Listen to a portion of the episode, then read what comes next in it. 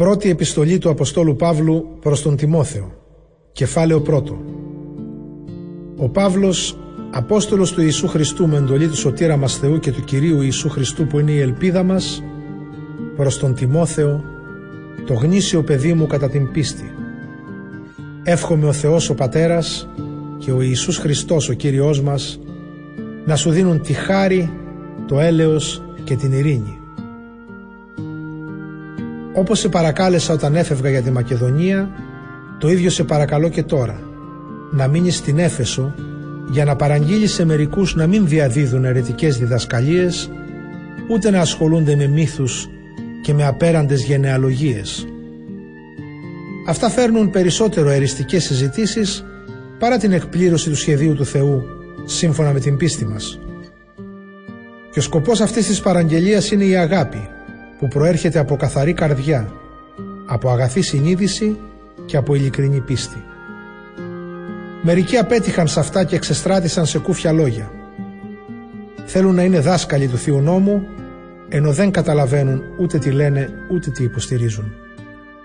Εμείς όμως ξέρουμε ότι ο νόμος είναι καλός αν τον χρησιμοποιεί κανείς όπως πρέπει, γνωρίζοντας και τούτο ότι ο νόμος δεν ορίστηκε για εκείνον που κάνει ό,τι θέλει ο Θεός, αλλά για εκείνους που δεν λογαριάζουν το σωστό και το δίκαιο, ούτε υποτάσσονται σε αυτό.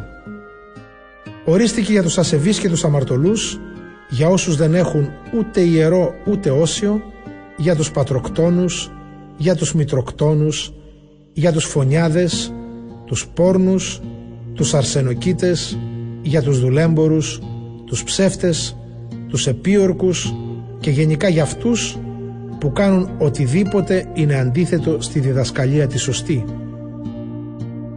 Αυτή είναι σύμφωνη με το χαρμόσυνο μήνυμα για τη μέλουσα δόξα που θα μας δώσει ο μακάριος Θεός, ο οποίος και το εμπιστεύτηκε σε μένα να το κηρύξω.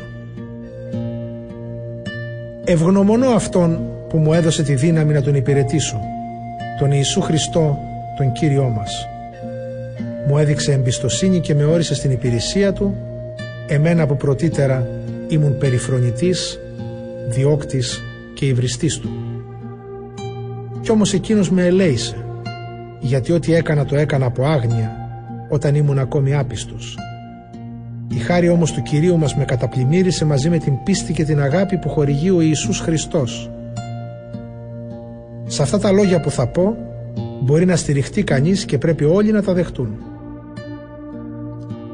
Ο Ιησούς Χριστός ήρθε στον κόσμο για να σώσει τους αμαρτωλούς και πρώτος ανάμεσά τους είμαι εγώ.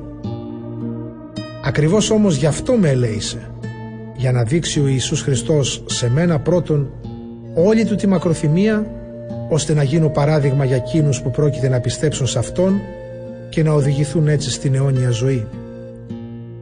Παντοτινή λοιπόν τιμή και δόξα στον αιώνιο βασιλιά τον άφθαρτο, τον αόρατο, τον μόνο σοφό Θεό. Αμήν.